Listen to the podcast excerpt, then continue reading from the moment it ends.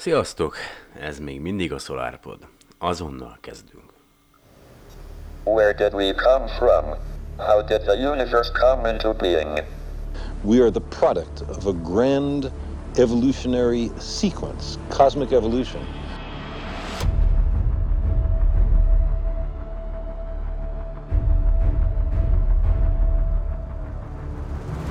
We choose to go to the moon in this decade and do the other things, not because they are easy, but because they are hard. Ignition sequence start. Six, five, four, three, two, one, zero. All engine running. Liftoff. We have a liftoff. 32 minutes past the hour. Liftoff on Apollo 11. It's one small step for man. Cleared. We got a roll program.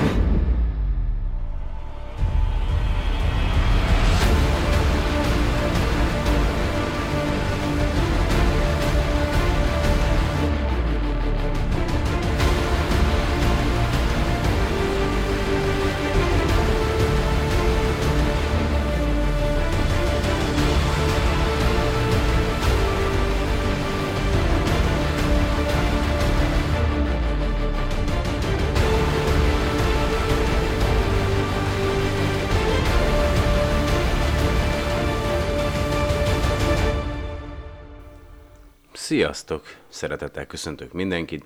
Újra itt a SolarPodban ez a 31. ö, adás. Jaj, nem már. Öh, Mindegy, kicsit most elcsesztem a felvételt, ne is törődjetek vele. Hál' Istennek volt szerencsém tegnapi nap újra beszélgetni Rezsabek Nándorral, eljött hozzám, és egész jó kis témát találtunk. Ugye múlt hétvégén volt a kutatók éjszakája, és a Nándi is előadást tartott, így többek közt az ő előadásáról beszélgettünk, illetve aztán persze szépen alakult a beszélgetés, ahogy az már lenni szokott akkor, mikor, mikor Nándival leülünk beszélgetni, beszélgettünk még a Elon Musknak a, a marsi terveiről, kicsit ugye elmélkedtünk, vagy a, a naprendszerünk kialakulásáról, Ö, és tényleg, tényleg rengeteg mindenről, a, a tudomány elterjesztéséről, illetve a kritikus tömegről, hogy mi is kell ahhoz, hogy a tudomány az minél szélesebb körben a politika által is támogatott legyen. Úgyhogy egész jó volt a beszélgetés, bocsássatok meg, én kicsit fáradt vagyok, ebben a pillanatban ébredtem fel, így a nappalos héten már nem bírtam talpon maradni, úgyhogy muszáj voltam egy kicsit aludni.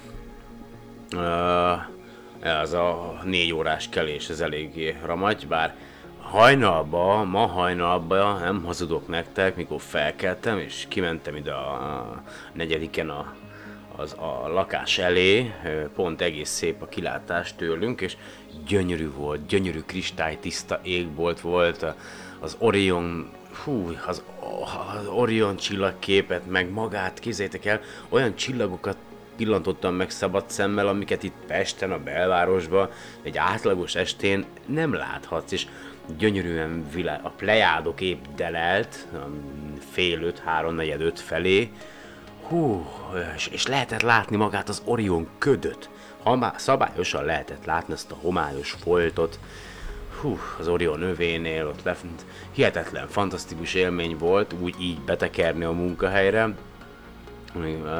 annak ellenére, hogy már baromi fáradt voltam, és képzeljétek el, a távcsövet mindenkinek program valószínű, hogy ha egy hatalmas lendületet kap, illetve kapott, úgyhogy szeretném itt megköszönni minden eddigi és jövőbeni támogatónak a segítségét, a felajánlását, vagy egyszerűen csak a, a, a szellemi támaszát, támogatását, ötletét, véleményét, bármilyen segítséget, amit nyújtani tudtok, és ö, köszönöm szépen a kedves hallgatóimnak, Péternek is, hogy, hogy megkeresett a Skype-on, és tudtunk egy kicsit beszélgetni.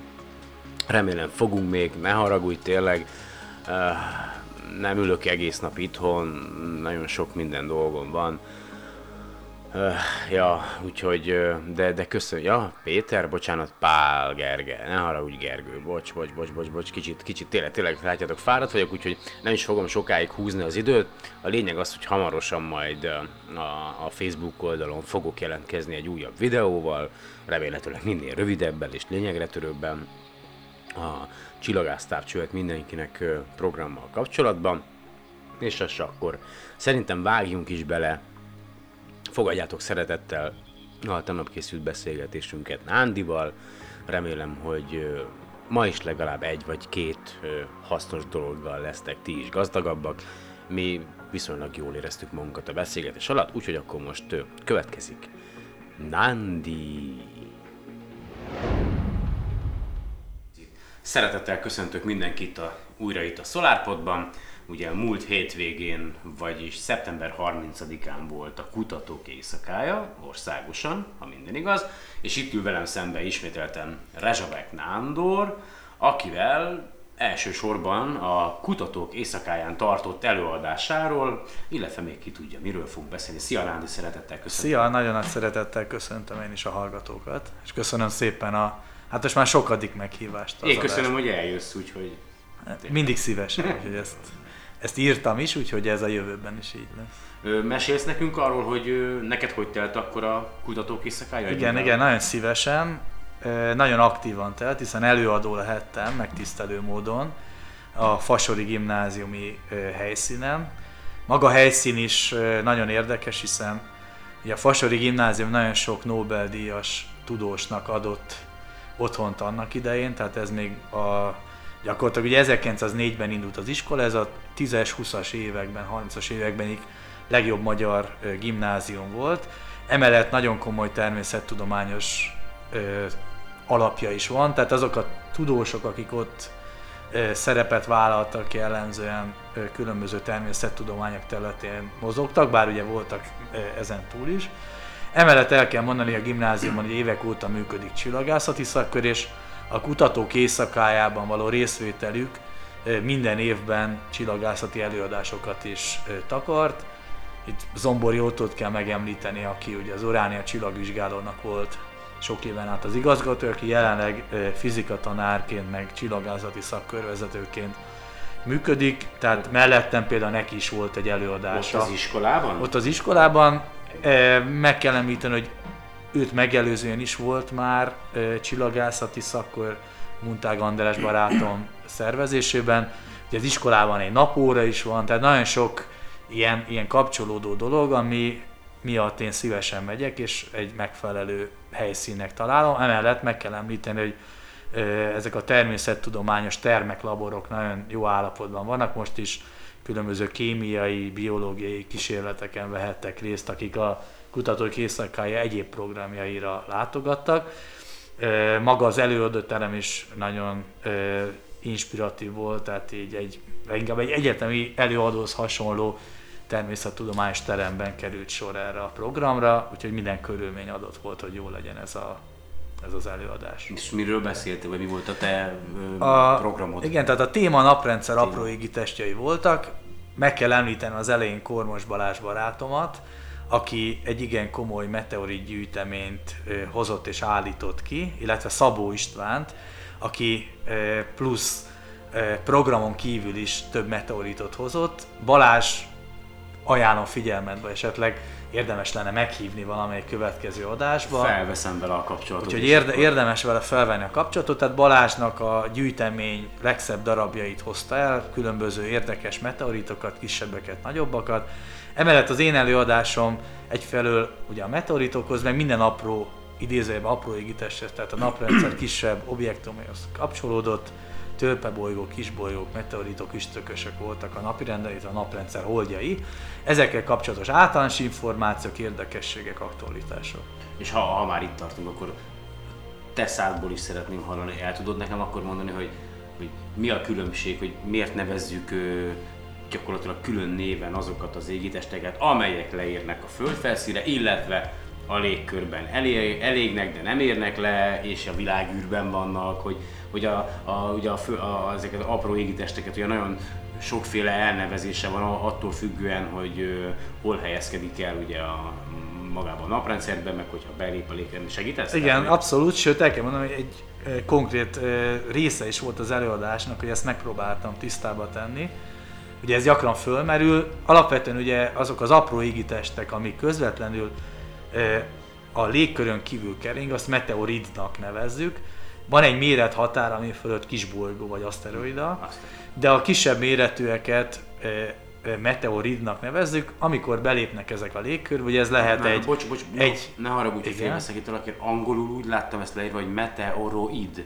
Ez magyarul meteorid, Hát magyarul meteoritként használják, erre egyébként sokféle mert elnevezés is. láttam. hogy- Elképzelhető, hogy ez is helyes, de a, a magyar szakirodalomban meteoridnak Met- nevezik, D-vel. tehát D-vel.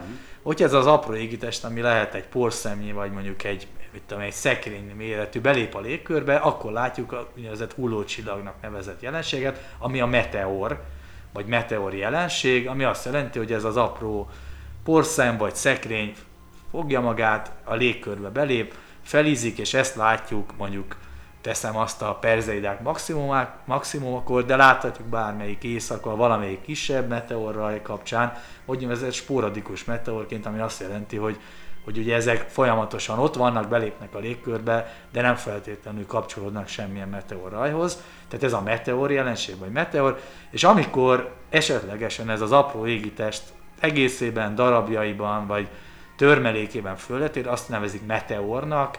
Nem, ezek a, már meteorit. Me- meteoritnak, bocsánat, tehát ezek a meteoritok, és ezeket ö, láthattuk, különböző fajtájukat, meg különböző érdekes darabjaikat, tehát ezek a meteoritok, elnézést így. Jó, semmi gond, hogy te is Hát ezek a meteoritok, és sokféle volt egyébként? Tehát, hogy- Sokféle, ennek alapvetően három típusa van, lehet vas, kő vagy kővas.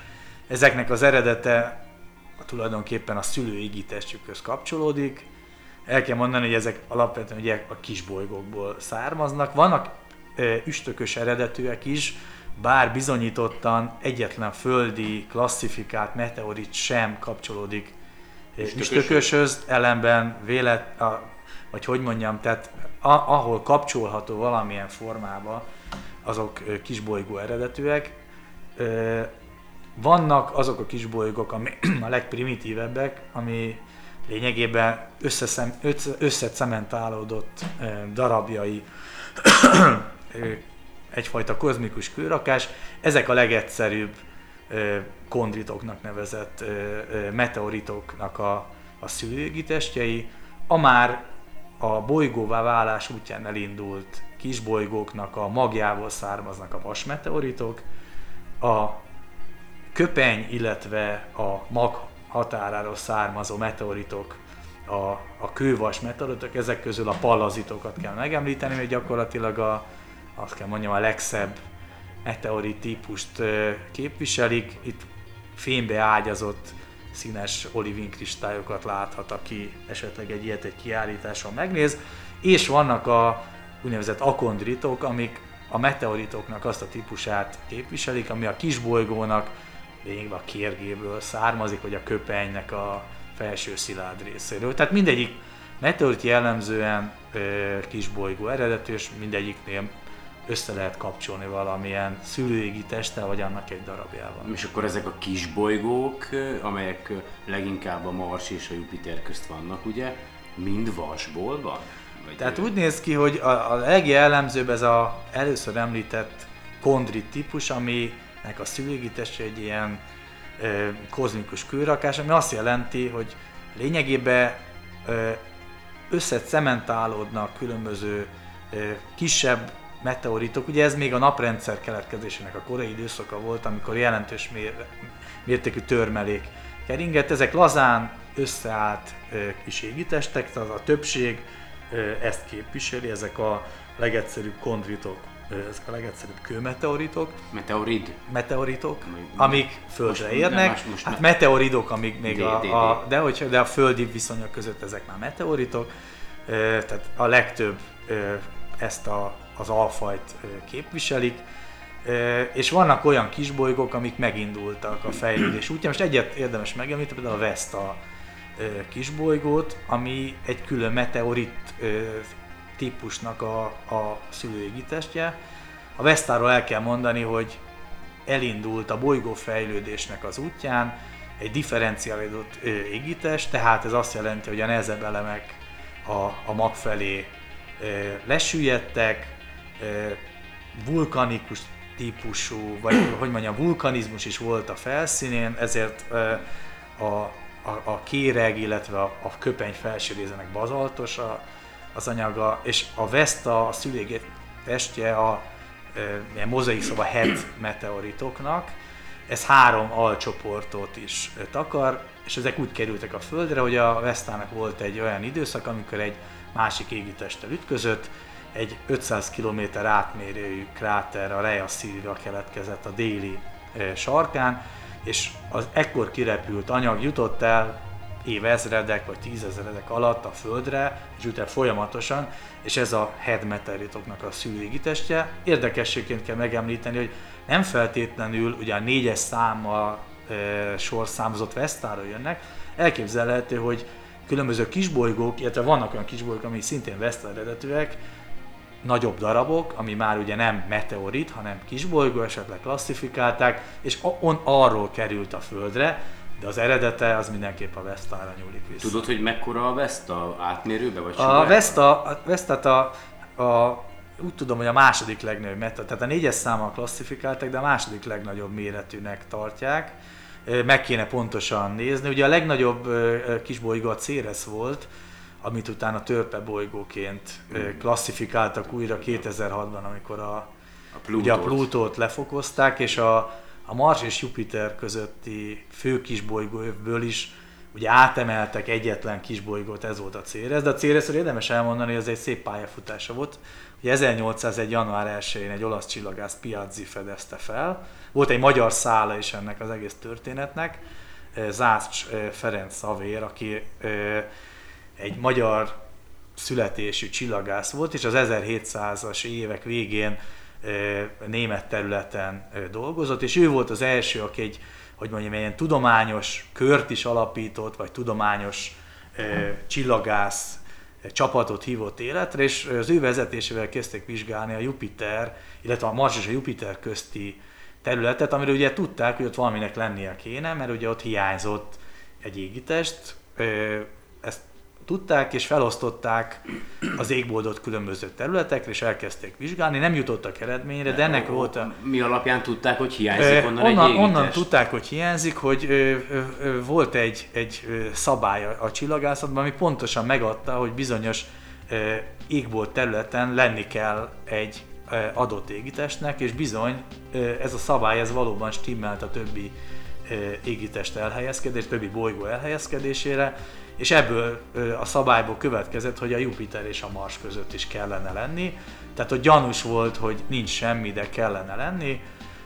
Ugye elindult ez a kezdeményezés, nem jutott eredményre, tehát nem találtak semmit, de mikor már ennek, hogy mondjam, vége szakadt, Piazzi még folytatta a megfigyeléseket, és megtalálta 1801-ben a Cereszt, amit akkor nagy bolygónak tartottak. Ugye nyilván most ezt nem kell pontosan úgy elképzelni, most, hogy a Nemzetközi Csillagászati Unió egy pontos definíciót ad, és, és az mindenki számára elfogadott, de nyilván akkor is voltak tudományos eh, alapelvek, amely alapján osztályoztak égitesteket, és a Piazzi által felfedezett Ceres nagy bolygónak tartották, mint az utána felfedezett hát körülbelül 5-6 ö, kis bolygót, és mikor az 1800-es évek közepén már jó néhányat, vagy igazán akkor indult, hogy még egyre többet fedeztek fel, akkor találták ki ezt a kisbolygó kategóriát. Tehát el kell mondani, hogy ugye itt az asztrológusokat is megzavarra, hogy Ceres nagy bolygó volt mondjuk 1805-ben, vagy 1810-ben is. Horoszkóp készítőkre gondolsz? Hát igen, hogyha ma így visz, kicsit visszatekinteni, egy kis zavar lenne a,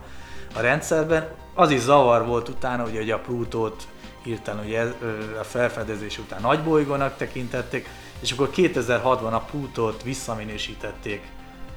Először ugye kisbolygónak akarták egy meghatározott kerek sorszámmal, de aztán kitalálták ezt a törpe bolygó kategóriát, és ehhez társítottak még plusz négy égitestet, és a Ceresből így lett, ami ugye először nagy bolygó volt, utána kis bolygó, aztán törpe bolygó. Tehát a Ceres egész szép pályát befutott ebben a klasszifikációs rendszerben. Miközben a mérete nem változott. Semmi nem változott, de onnan indult a történet, hogy kérdezted, hogy mekkora Igen, ugye a meg- Vesta. a fő kisbolygó ebben a Ceres volt a, hát ezer valahány kilométeres átmérővel a legnagyobb, a Vesta nála kisebb, és amennyire tudom a második legnagyobb méretű.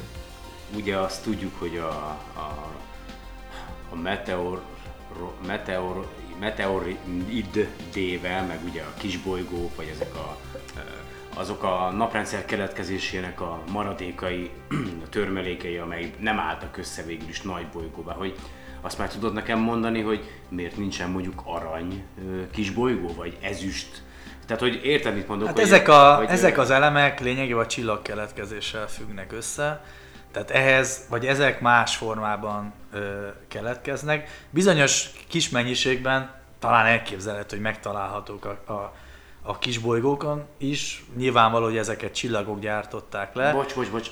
A, a vas az minek a fúziója alapján keletkezik, azt nem tudjuk? Hogy a, Hát, ö, hé- gyakorlatilag ezek a, a hélium, nehezebb nem? elemek Szén, a, szén. a, a csillagkeletkezésnek egy bizonyos fázisában jönnek létre, löködnek ki, aztán halnak meg a csillagok. Ezekkel szórják tele a különböző galaxisokat és naprendszereket, és utána ugye ebből keletkeznek azok az égi testek, nem amik... csak gondolkodom, hogyha mondjuk a, a nap előtt volt egy csillag itt a közelben, ugye az is hidrogénből állt, elfúzionált, lett belőle hélium, a hélium után azt hiszem jön a szén, meg van biztos, nem biztos, hogy jól tudom, és aztán talán a szén fúziójából van a vas, és ugye hogy a, a, ezek a arany és a többi, ezek csak minimális mennyiségbe keletkeznek akkor, hogyha mondjuk Igen, tehát ezek kisebb csillag. mennyiségben, hogy, igen. Hogy, hogy nagyobb mennyiségben van jelen gyakorlatilag a, a vas és az ehhez közeli anyagok, mert ez még a csillag élete végén is megvan, hiszen... Hát nagyobb mennyiségben Ah. keletkezik, és abban az esetben, hogyha egy adott égitest, tehát itt mondjuk már bolygókról beszélünk, vagy kisbolygókról, elindul a bolygó keletkezésnek a, a folyamatán, és nem egy egyszerű kozmikus kőrakás, akkor ezek a nehezebb elemek süllyednek le. De amit mondasz, van egy olyan szála is, hogy feltételezik, hogy vannak ö, olyan típusú meteoritok is, amik esetleg nem naprendszerbeli eredetűek, hanem hasonlóan az, mint ahogy az üstökös magok az ort felhőből egy közeli csillag elhaladása folyamán a naprendszer belső térségébe indulnak. Elképzelhető, hogy közeli csillag gravitációs ereje olyan naprendszeren kívüli eh, törmeléket lök be a, a, a, az ort felhőbe, majd utána a belső naprendszerben, utána meteorit Jó, két a landol. közeli az az Alpha Landol. Centauri lehet, vagy igen, a igen, Proxima. igen, tehát hogy mondjam, itt ugye az Alpha Centaurit lehet említeni, mint a legközelebbi, de itt a, a naprendszer története során ugye itt azért van a csillagoknak egy saját mozgása, egy, hogy mondjam, egy végül is egy dinamikus rendszer, tehát itt elképzelhető esetlegesen más közeli csillagnak egy olyan perturbációs hatás, ami ezeket a üstökös magokat, vagy naprendszeren kívül törmelékeket belőki, tehát nem feltétlenül az alfa az is lehet. És e, e, e, ezzel kapcsolatban komoly tanulmányok is vannak, hogy van-e naprendszeren kívüli meteorit a Földön, bizonyítottan nincs, de elképzelhető. Egy pillanat múlva visszatérünk az előadásodhoz, mert ugye eltértünk egy kicsit, de nekem gondolkodtam a héten egy elképzelésről, hogy hogyan keletkezett a naprendszerünk, hogy egyáltalán minek köszönhetjük az anyagot, amiből lettünk, ugye, mert itt a közelünkbe az a Alpha Centauri rendszer van, a Proximával, a 4, nem tudom, 4 tized, vagy 3 tized fényévre, plusz a legközelebbi az meg valami 5, egész valamennyire van, hogy mi van akkor, ugye két elméletem, vagy hát ilyen gondolkodtam ilyen számomra el, nem túl marhaságokon, de hogy a, mi van akkor, hogyha ad egy, a Proxima ö, Centaurinak a ledobódott anyagából keletkezett a mi naprendszerünk, lehet, hogy hülyeség, vagy maga ez itt a, az öt fényéven belüli rendszer egy korábbi csillagnak a ledobódott, tehát hogy a körülöttünk lévő rendszerek ugyanannak a csillagnak a halálából keletkezett anyagokból jöttek létre, hiszen ugye miután felrobban, az szerte szétszóródott az anyaga, és egy ilyen adott helyen összeálltak újra, mint amiket mi is látunk ezeket a, a, a felhőket, a, nem tudom, a lófejköd, ahol a csillag, csillagok születnek, a bölcsöde, ugye a Hubble-nek a, a képén, ahol fényévekre egymástól különböző csillagok kelnek életre, hogy mi van akkor, hogyha itt mindenki körülöttünk, a körülöttünk lévő csillagok egy adott max 10 fényéves határon belül ugyanannak a második generációs csillagnak az anyagából keletkeztek, és ha így van, akkor az az anyag, amiből a mi bolygónk lett, ezekben a csillagrendszerekben is megtalálható, tehát ezek körül a csillagrendszerek, a csillagok közül is kell, hogy keringjen a miénkhez hasonló bolygó. Hiszen ugyanabból az anyagból épültek fel. Tehát, hogyha ha logikusan gondolkozol, akkor, akkor itt a szomszédunkban is vannak, hiszen ugye most is a, a Proxima mellett felfedezték, tehát hogy, hogy elképzelhetetlennek tartom, hogy máshol ugyanez a folyamat ne ment volna végig, végben, mint ami itt a Földön. Ja, tehát a, a lényeg az, most... hogy a, ugye a csillagkeletkezés során, ugye például a mi napunk keletkezése során, ugye volt egy megelőző állapot, valamilyen elpusztult csillagnak, vagy csillagoknak a maradványai szóródtak szét, utána ugye egy következő folyamat révén ez a ö, kozmikus por, ö, anyag állt össze és, és formálódott újra, újra csillaggá. Ö, ezzel pontosan nem tudom megmondani, de vélhetően, és ugye ez általában jellemző, hogy egy-egy mondjuk ö, tudom, egy gömbhalmaznál, vagy egy nyílhalmaznál nyilvánvaló, hogy azonos az eredet, tehát vélhetően a naphoz közeli csillagoknál is ugyanaz a törmelék szolgált alapul, esetünkben is, mint a tényleg a legközelebbi csillag esetén. Az pedig, hogy bolygók lehetnek, ez egy, eh, hogy mondjam, az exobolygók felfedezésével vált biztosát, most nem tudom, hogy már több százat is nyilván tartanak, már ezer fölötti lehet. Nem, már két, jó, mindegy, nem ez a... Tehát már, vagy nyilván már ez a szám folyamatosan, folyamatosan növekszik, növekszik, de a lényeg az, hogy úgy, ahogy a, a lényegében a mi napunk körül egy bolygórendszer keletkezik, ugyanaz megtörténhet másik ö, csillagok ö, körül, és nyilvánvaló, hogy ez egy, egy távlat, és olyan szempontból is, hogy a műszertechnika fejlődésével, meg a, hogy a tudományos elméletek egyre jobbá van, nyilvánvaló, hogy egyre jobban megismerjük azokat a, a tőlünk távoli csillagok körül meglévő naprendszereket is. Most ugye itt volt nálam egy néhány hete Teodóra, és ugye neki volt egy festménye a plejádokról, az első festménye, és most így, még így ezzel kapcsolatban az jutott eszembe, hogy Számomra a plejádok az valamiért egy kiemelt szerepet kap, ne kérdezz, hogy miért, valamiért vonzódok az irányába, és azon röhögtem most itt magamban, amikor közben ezt mondtad, hogy mi van akkor, hogyha abba a csillagrendszerbe, pontosan nem tudom, milyen messze van, majd megnézem, 4500, 450, 450 fényévnyire? Hát Jó, körülbelül. Köszönöm a segítséget, Nándi. Szóval 450 fényévnyire van tőlünk maga a, a, a hét nővér, ez a csillagrendszer, amit én is sokáig egyébként kisgöncölnek néztem, mint szerintem a legtöbb ember. És mi van akkor, hogyha onnan, az egyik csillagrendszerből felénk néznek, és a mi csillagrendszerünk a Alpha Centaurival, a napunkkal, meg a Barnard csillaggal és a többivel elnevezték mondjuk a nyolc bátynak. Tehát, hogy, hogy, hogy érted, hogy, hogy, hogy, tehát, hogy egyszerűen... Világos, tehát ez, figyelj, ez könnyen el, tehát, hogyha tehát, azt mondom, hogy ha van máshol is élet, sőt értelmes élet, na az, hogy mondjuk egy nevet adjanak valaminek, nyilván ott már egy olyan szintű, hogy mondjam, fejlett életformát kell feltételezni, bizonyára ugyanígy járnak. Most csak egy analógiát tudok mondani, a földi csillagképek, hogy nyilvánvalóan akár csak az ókori népek, ugye itt beszélgettünk még az adás megelőzően, hogy mit tudom én, a, a, a göncő szekérnek is különböző neveket adtak, Ázsiában, meg Európában, meg mondjuk Dél-Amerikában, vagy Közép-Amerikában, nyilvánvaló ugyanúgy nevet adhatnak, hogyha van máshol értelmes civilizáció, a, a, hogy mondjam, a mi naprendszerünknek, vagy a mi csillagunknak, amit ők valahogy esetleg egy csillagképként látnak, Nem. valamelyik másik hozzánk közeli, jó, persze. másik rendszerből egy hozzánk közeli csillaggal. Mert hogy uh, ugye valószínű, most mindegy, még egy másodperces kitér, ugye, ahogy én úgy emlékszem, hát, hogy amit én dokumentumfilmből, hogy a, az ősi emberek, az elődeink, azok a csillagképeket viszonylag ugye úgy nevezték el, ahogy az évszakok változtak, tehát tudták, hogy ha jön a, a bőség, vagy nem tudom micsoda, akkor el kell vetni ugye a, a, a a búzát, vagy bármit, amikor megjelent az adott csillagkép, akkor tudták, hogy aratás lesz, amikor megjelent a XY csillagkép, akkor pedig tudták, hogy jön az ősz, hogy fel kell készülni, mert nem sokára itt a tél, de bocsánat, eltértünk. Miről volt még szó? Ne haragudj az előadásnál. Nem, ezek érdekes, sőt, el kell mondjam, hogy amit említettél, ennek olyan szempontból van jelentőség, hogy a csillagászat kapcsán mindig a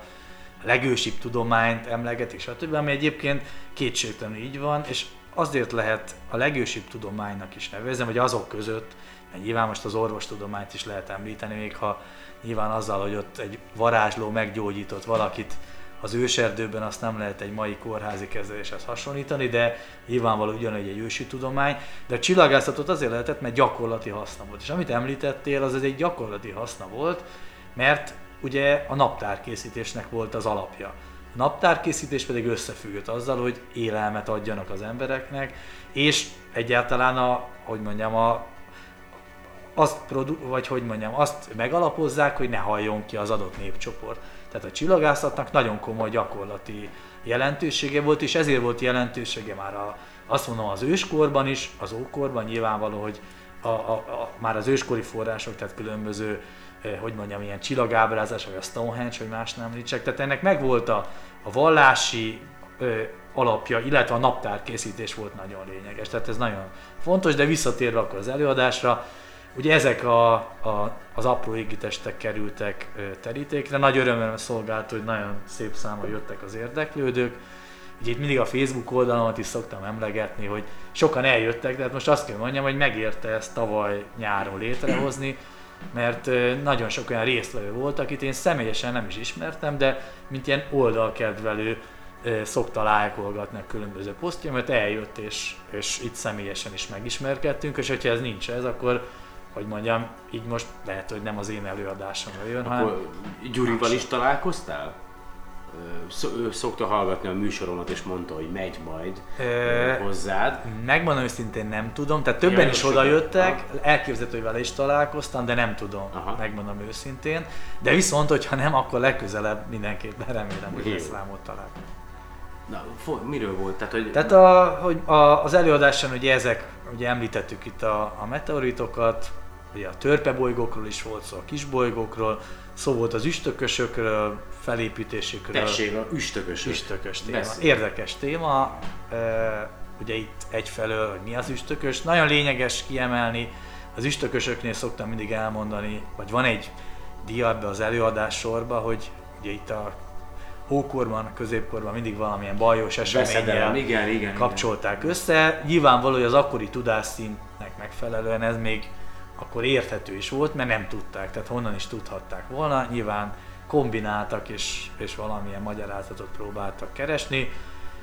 Ugye el kell mondani viszont, hogy ez a mai világban ugye ez érdekes jelenség. El kell, ugye volt a 90-es években, 96-90, 95-96 a Jakutek, itt a Hilbo püstökös, amikor talán emlékeznek rá a hallgatók, hogy Japánban például tömeges öngyilkosság volt, mert valaki állította, hogy az egyik üstökössel földön kívül érkeznek a földre, és volt egy szekta vezető, aki kb. tucatnyi ember öngyilkosságáért volt felelős. Tehát azt kell mondani, hogy ezek a ostobaságok ezek nem vesznek ki, csak átalakulnak a 21. vagy akkor Bocs, 20. lapos század. föld társaság, már bocs.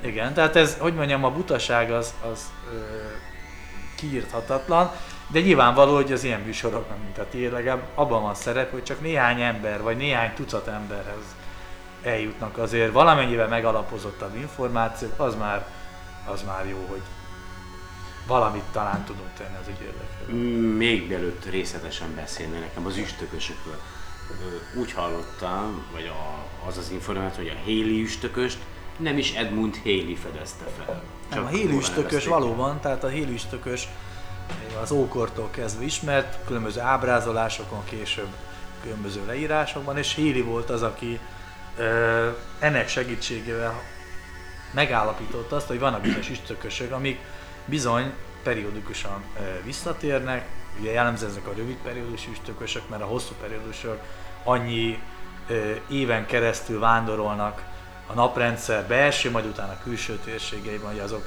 esetlegesen évezredek múlva térnek vissza. És Héli volt, aki ezt hogy mondjam, felismerte, számításai megalapozta, és utána ezért nevezték el róla. Itt az előadásomban is szerepelt utána, hogy mondjam, a neve így kapcsolhat a 20 21 századhoz is, hiszen az első olyan űrszondás felvétel, ami egy üstökös magról készült, az bizony a hír üstökösről készült 86-ban, a Vega 2 ö, űrszonda, illetve különböző európai, meg japán, egy képén én a Giotto űrszondának a, a képét mutattam, ez egy akkori ilyen európai együttműködésben fejlődött űrszonda volt, de volt itt japán, amerikai, szovjet-orosz misszió is, és a Héri volt, aminek 80-ban először lefotózták a magját, és megállapították, hogy lényegében egy üstökös mag nem sokban tér el egy kis bolygó megjelenésétől, van ugye ez a krumpli alak, stb.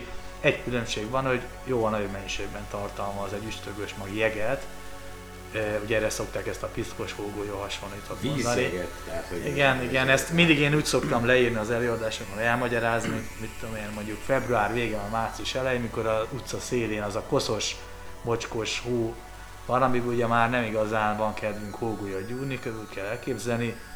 Kőzetanyag, por keveredik a jéggel, ugyanakkor a külső megjelenését tekintve, legjobb például itt a Rosetta a felvétele, felvételei a közelmúltban, hogy ugye most ez a leszállás zajlott 30-án, teljesen egy kis bolygóra emlékeztet a Churyumov Gerasimenko üstökös, ugyanakkor nyilván a belső, a beltartalma jóval több jeget tartalmaz, mint mondjuk egy bármelyik 400 valahány ezer klasszifikált kisbolygó valamelyike.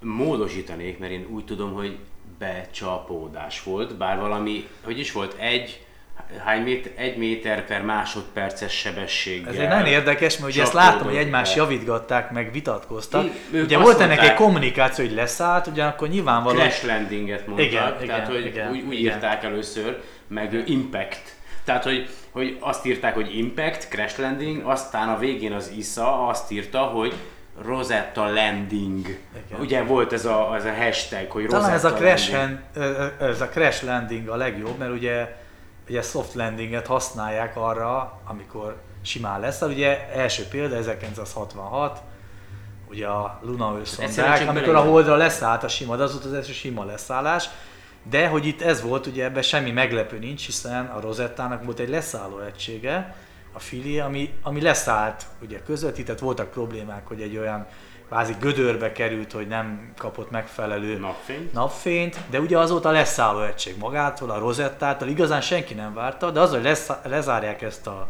missziót, ez egy hogy mondjam, záró akkord volt, ugyanakkor ezt nem úgy tervezték, hogy ennek le kell szállni. Tehát ez is egy nagyon szép, hogy mondjam, technikai, meg űrtechnikai megoldás volt. Egész egyszerűen Jó. még 20 méter en is még tudott ugye utolsó képeket közvetíteni.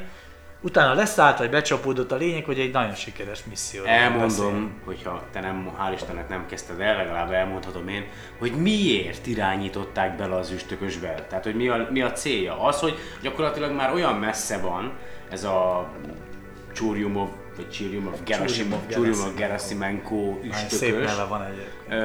A, a, a, a Földtől is, meg a Naptól is valami 720 millió kilométerre, hogy már nem kapott elég napfényt, vagy még épp hogy kapott elég napfényt a Rosettának a, a napelem panele. És hogyha hagyták volna, hogy továbbra is keringjen az üstökös körül, akkor már olyan messzire került volna a Rosetta a naptól, hogy nem tudták volna garantálni, vagy biztosítani az áramellátását, és nem akar ták a véletlenre hagyni, hogy majd egyszer, mikor visszatér ez a Csúrium, vagy Gerasimen, Gerasimenko ismételten közelebb kerül a naphoz, akkor hát, ha még ott lesz a Rosetta, ugye? Mert hát a, a gravitációja ennek a, az üstökösnek elméletileg maga körül tartotta volna az űrszondát, hiszen ugye olyan pályán volt, csak nem biztos, hogy élt volna, és ezért inkább beleirányították, hogy még amíg van szufla magában ebben az űreszközben, minél közelebbről ugye le tudják fényképezni magát ezt a, az üstököst, és ö, bennem van egy ilyen kis csavar, hogy mi van akkor, ha nem semmisült meg a Rosetta, kikapcsolták minden, ö, mert ugye kikapcsolt, tehát megszűnt a jel. Igen. Tehát mi van, hogyha ők kapcsolták ki, és amikor legközelebb majd visszajön ez az üstökös a naprendszeren belülre, akkor újraélesztik a, magát a rozettát, és az lesz a meglepetés, hogy, hogy, hogy majd Valami. onnan, onnan Na, küldi erre, a erre két dolgot Tehát- mondani, tehát egyfelől teljesen igazad van, hogy ugye távolodik az üstökös, nyilvánvaló, hogy az energiállátás biztosítása problémás, a másik ugye mindig mindent le kell zárni, tehát ez egy olyan dolog, hogy egy-egy ilyen projektnek van egy finanszírozása, tehát ez nem úgy megy, hogy még öt év múlva is ott ülnek a názó, és ezzel kapják foglalkoznak. Nyilvánvaló, hogy lesznek új űrmissziók, remélem minél érdekesebbek, amiről tudunk majd beszélgetni. Tehát mindennek van egy eleje, meg van egy vége. Tehát ezt le kell zárni, azt pedig megfelelő színvonalon és megfelelő, hogy mondjam, azt kell mondjam, ilyen látványelemeket, ez egy nagyon jó kommunikációs eszköz is volt, hogy ami egy sikeres misszió volt, az zárjuk le, és teljesen jogos, ezt így kell pontosan csinálni. És az, hogy vissza is újraérezték, egy kicsit az jut eszembe ugye a, az Apollo misszió kapcsán, ugye volt az egyik repülés, amikor a Surveyornak az egyik néhány évvel korábban e, leereszkedett szondáját látogatták meg. Ugye leszállt az Apollo, a, az adott holdkompja, és onnan 150 méterre felkeresik azt a Surveyor szondát, ami két évvel ezelőtt vagy három, ez, ez azt hiszem, hogy 66-ban volt, vagy nem tudom pontosan, vagy 67-ben, tehát egy két-három évvel korábban leszállt.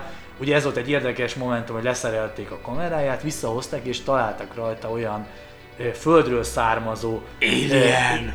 igen, ami ugye ezt nem igazán élén, de ez mutatta azt, hogy képes túlélni azt a néhány évet is a Holdon egy nagyon primitív organizmus, amit ugye visszahoztak, csak kicsit olyan, amit mondasz, hogy valóban az van, hogy leszállt, ott volt, és utána megtaláltuk, és újra megsimogatta az űrhajós a kesztyűjével, és nagyon jól érezték magát, magukat az amerikaiak, a Ja, nemzeti a- büszkeség, a Az UFO hívők meg szerintem lehet, hogy erre mondják, hogy egy titkos felvételek Biztos, vannak. bizonyára. Egyébként nagyon érdekes ez, amit én ezekből kiérzek, sokszor az, hogy mondjam, hogy ezt, egy, ebből, hogy egy színjáték legyen, meg megrendezzük, valószínűleg többe került volna, mint Pont- a teljes Apollo misszió. mondta a Sokkal, is, igen. sokkal nagyobb ö, konspirációt igényelt volna, nagyobb humán erőforrás, és sokkal több pénzt. Úgyhogy maga az, hogy a kamut megszervezzük, hogy minden egyes, tehát hétszer jártak emberek, ugye, ha minden igaz a holdon, hétszer.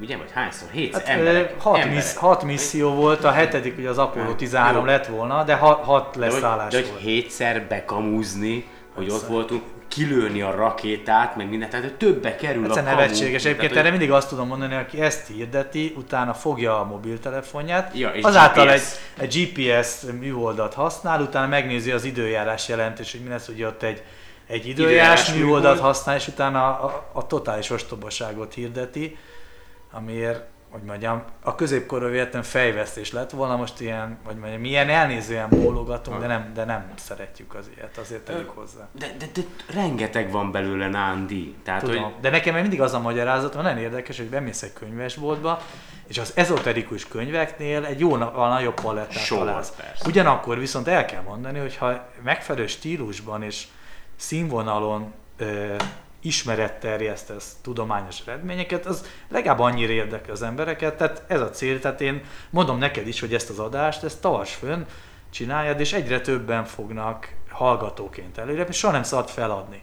És hogy eljutsz minél több emberhez, az talán néhány embernél változtat ezen, vagy legalábbis azt kell, hogy mondjam, hogy eljut egy bizonyos nívó is valahova, amellett, hogy még valaki egy asztrológiai könyvet elolvas, de mondjuk meghallgatja a te adásodat, és eljön mondjuk a Kormos Balázs, és a meteoritokról beszél, és valaki erről hallani fog, akkor legalább kicsit ellensúlyozzuk ezt a, a, a, az ostoba... hát, eddig kevés emberhez jutott el. Hát figyelj, én, hogy mondjam, nem, nem szabad föladni, el fog ez jutni hát Vagy hogy mondjam, én úgy, úgy látom, hogy minél több ilyen 31. kezdeményezés van, mint a tiéd, ezek összeadódnak, és az együttes hatás az nyilván érezhető lesz. Ö, Csak soha nem szabad föladni.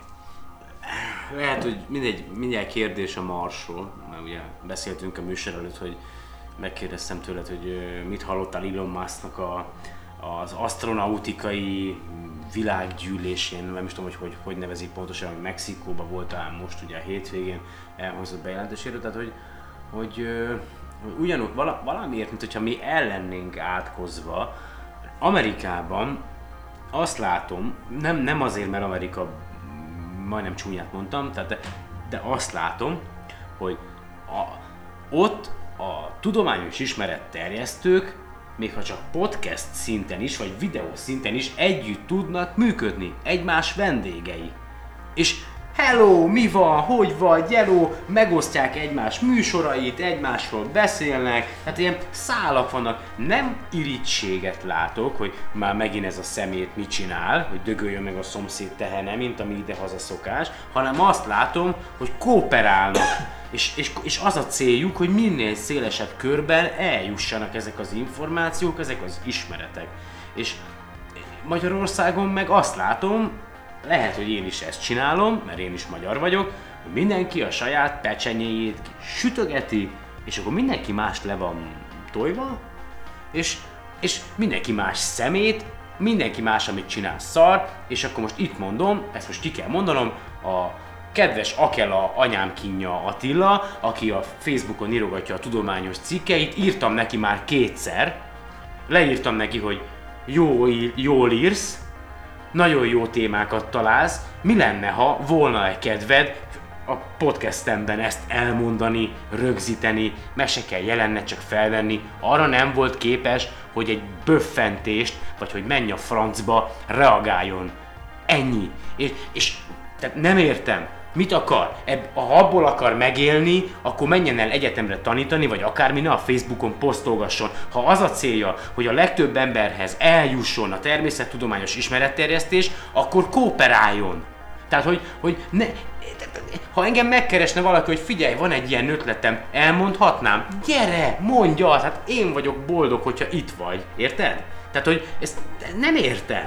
Én azt tudom mondani, hogy én Bennem bátorítok, bátorítok mindenkit, hogy, hogy keressen téged, jöjjön el. Én is nyilván amit tudok kezügyben tenni, hogy az a kapcsolati háló, akivel én működöm különböző témákban, felhívom a figyelmet a műsorodra, és, és mondom, Kormos Balázs barátomat, aki, aki jönni fog, és remélem, hogy, hogy a jövőben minél többen így, így elfogadják. A, Suminski is, tök jót beszélgettünk. Tényleg jó volt. jöjjenek, tehát ez, ezúton, hogy mondjam, én is így felkérem a kedves barátomit, akinek van mondani valója, vagy egy-egy témában szakértő, hogy gyertek és, és, és beszéljetek róla. Az nem gond, hogy ide is jöttök, vagy mentek Ez a máshova. műsor nem azért van, hogy a saját hangomat hallgassam, tehát nem azért találtam ki, érted? Akkor felveszem egy szalagra, aztán hallgatom, de akkor térjünk most a Marsra.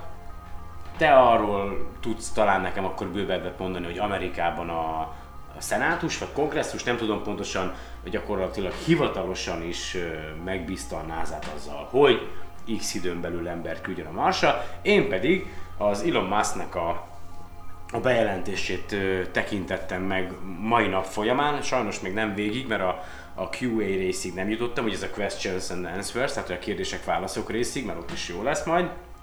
Lehet, hogy majd egy következő műsorban erről részletesen beszélek. De neked mi a véleményed arról, az eddigi ismereteid alapján, hogy ö, mi emberek be akarjuk népesíteni a Marsot? Tehát, hogy Tehát kezdem ezzel a NASA bejelentéssel, ugye itt kicsit van egy párhuzam, ugye a 60-as évek Kennedy elnök bejelenti, hogy az évtized végéig embert jutattunk a Holdra, ez ugye sikeres ö, ö, akció volt. Ugye erről beszéltünk, talán a legelső adás volt, amikor ugye erre a szovjet-amerikai űrversenyről beszéltem, de ugye ennek volt egy háttere, hogy egy, egy világpolitikai szembenállás, és ennek ugye egy katonai meg politikai háttere volt, hogy iszonyú mennyiségű pénzt De itt most nincs.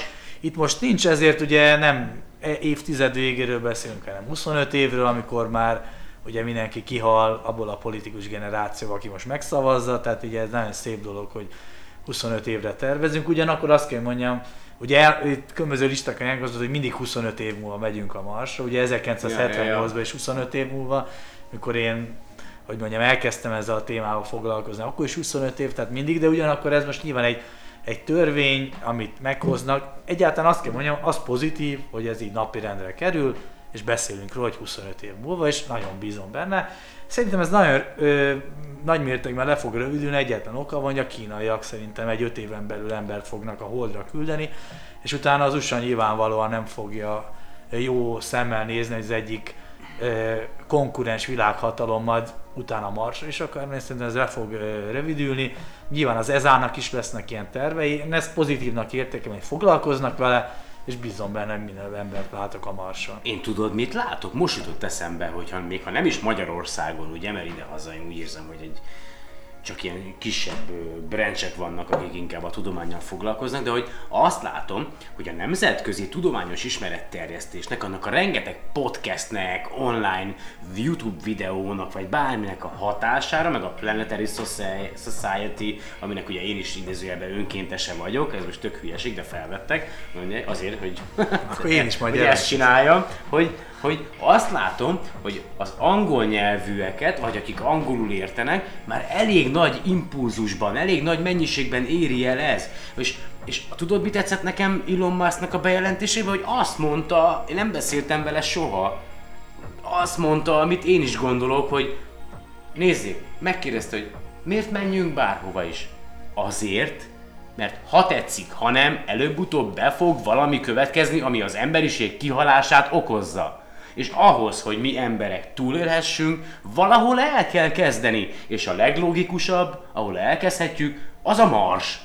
Van széndiokszid, nitrogén, ö, meg még vízjég, és abból lehet legyártani metánt, ugye oxi, ez a, nem tudom mi a pontos elnevezése van, ez a kriol metán, vagy valami hülye elnevezése van, az üzemanyagot gyakorlatilag, amivel majd a Marsról az üsz, űrhajók vissza tudnak jönni. A növényeknek a széndiokszid és a nitrogén az élethez pont megfelelő, mert ugye itt a Földön is széndiokszidból állítanak elő egyrészt szén alapú anyagot, másrészt oxigén, a nitrogén, meg illetve a foszfátok az a, a tápanyag nekik, tehát elméletileg majdnem, hogy ilyen, ilyen burokban minden alkalmas arra, hogy, hogy mi ott ilyen kis kolóniákat hozzunk létre. Tehát a lényeg az, hogy én azt látom, hogy nemzetközi szinten az angol nyelvű, az internetnek köszönhetően egyre több ember támogatja a tudományos kutatásokat. Tehát támogatja azt, hogy, hogy mi emberek elhagyjuk ezt a bolygót, és új határokat keressünk. És nem azért, mert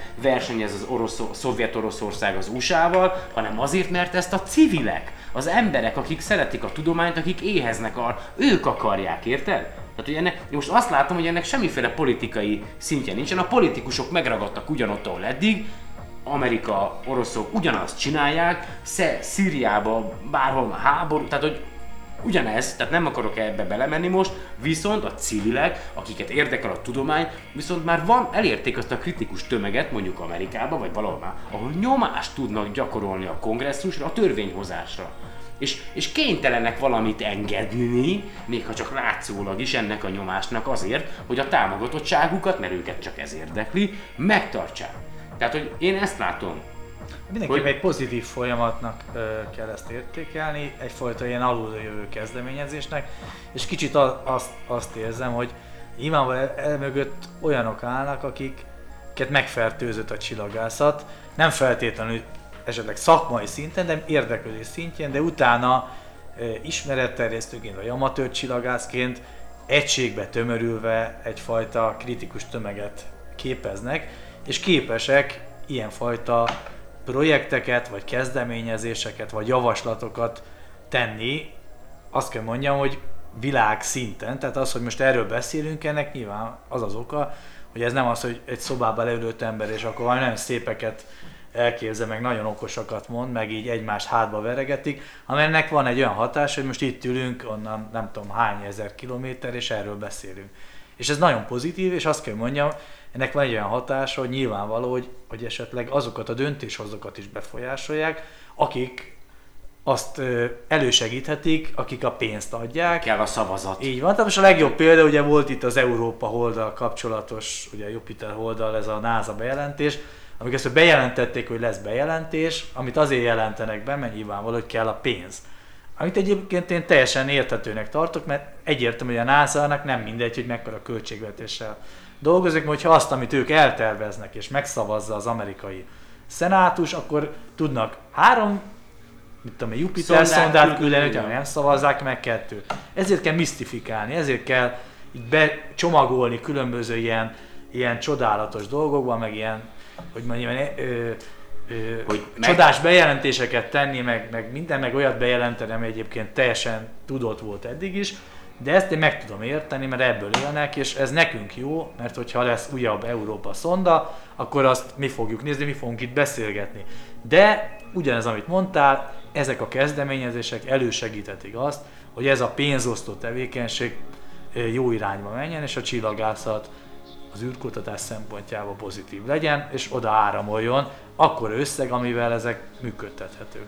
Az a baj, Carl Sagan könyve, milliárdok és milliárdok, 1997-ben jelent meg, ugye már múltkor azt írja már akkor is, a politikusok nem értenek a tudományhoz. Egyetlen egy tudományos végzettségű politikus sincs abban az időben az Amerikai Egyesült Államok szenátusában, kongresszusában, sehol. Ez a baj, hogy ezeket De a, az ugyan, igazság- ne, ne, igen. ugyanez van még nagyon sok helyen mindig, ha van is tudományos végzettségű politikus, elvétve. És míg ezeket az embereket, ha tetszik, ha nem, valamiért, én nem tudom, hogy miért, hogy akkor mi fertőzi meg őket, de nem érdekli más, csak a hatalom. Ha azt látják, hogy hú, ha ezt teszem, akkor 300 ezer szavazatot kapok még, mert mondjuk egy akkora tudományos ö, ö, egyesület van, akkor hú, akkor ezt megcsinálom, és én megértem a názát, hogy ilyenekre kénytelen vetemedni, mert a politikusokat nem érdekli ez.